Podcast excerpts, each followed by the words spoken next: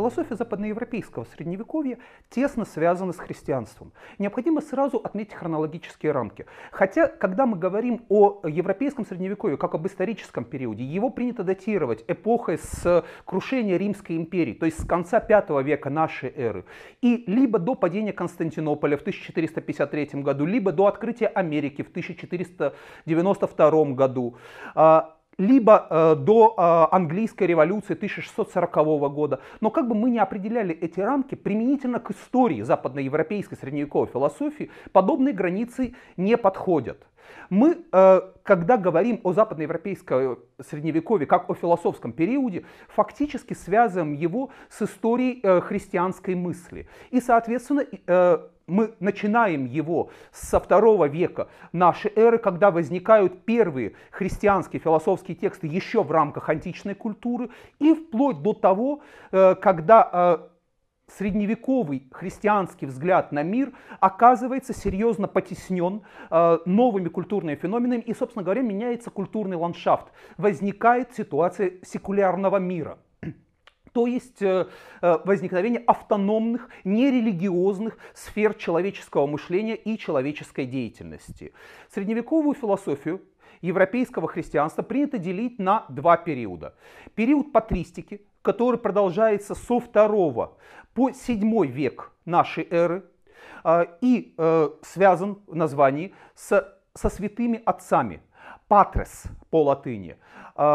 Основными представителями патристики на э, христианском Востоке являются Максим Исповедник, э, великий каппадокийцы, Григорий Низкий, Григорий Богослов, Василий Великий. В латинском э, Западе это Амвросий Медиаланский, Августин Блаженный и э, до них э, великий Тертулян. Соответственно, на средневековом Западе эпоху патристики принято датировать деятельностью Иринея Леонского.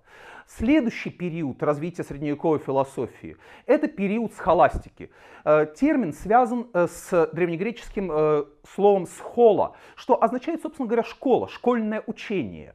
В этот период философия сначала обретается в монастырских школах, а затем становится частью университетского преподавания в рамках философского факультета или факультета свободных искусств. Основными представителями схоластики являются а, Альберт Великий, Фома Аквинский, Бонавентура.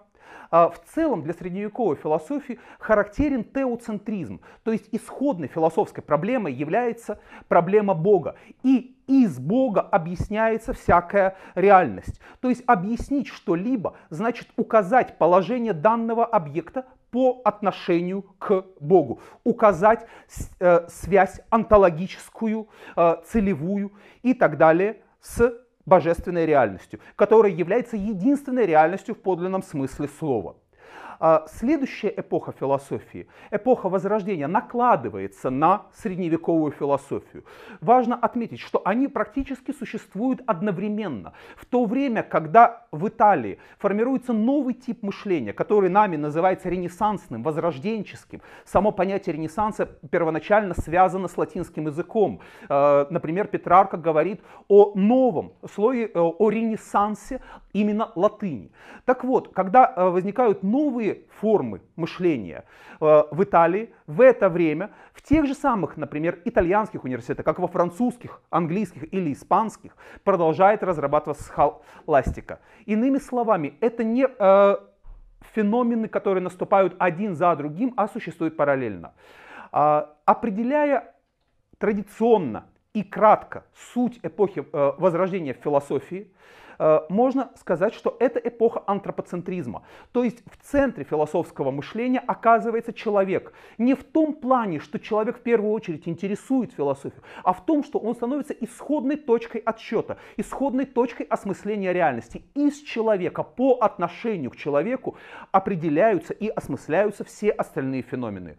В числе крупнейших мыслителей Возрождения в хронологическом порядке можно перечислить э, сначала великих флорентийцев э, Данте, э, Макиавелли, э, современника Макиавелли, младшего современника, Эразма Роттердамского, во Франции это будет Мишель Монтень, и традиционно принято заканчивать эпоху Возрождения именем Шекспира. Хотя Шекспир не относится к философии, но в его творчестве лучше всего видны одновременно и ходы ренессансной мысли, и ее ограничители.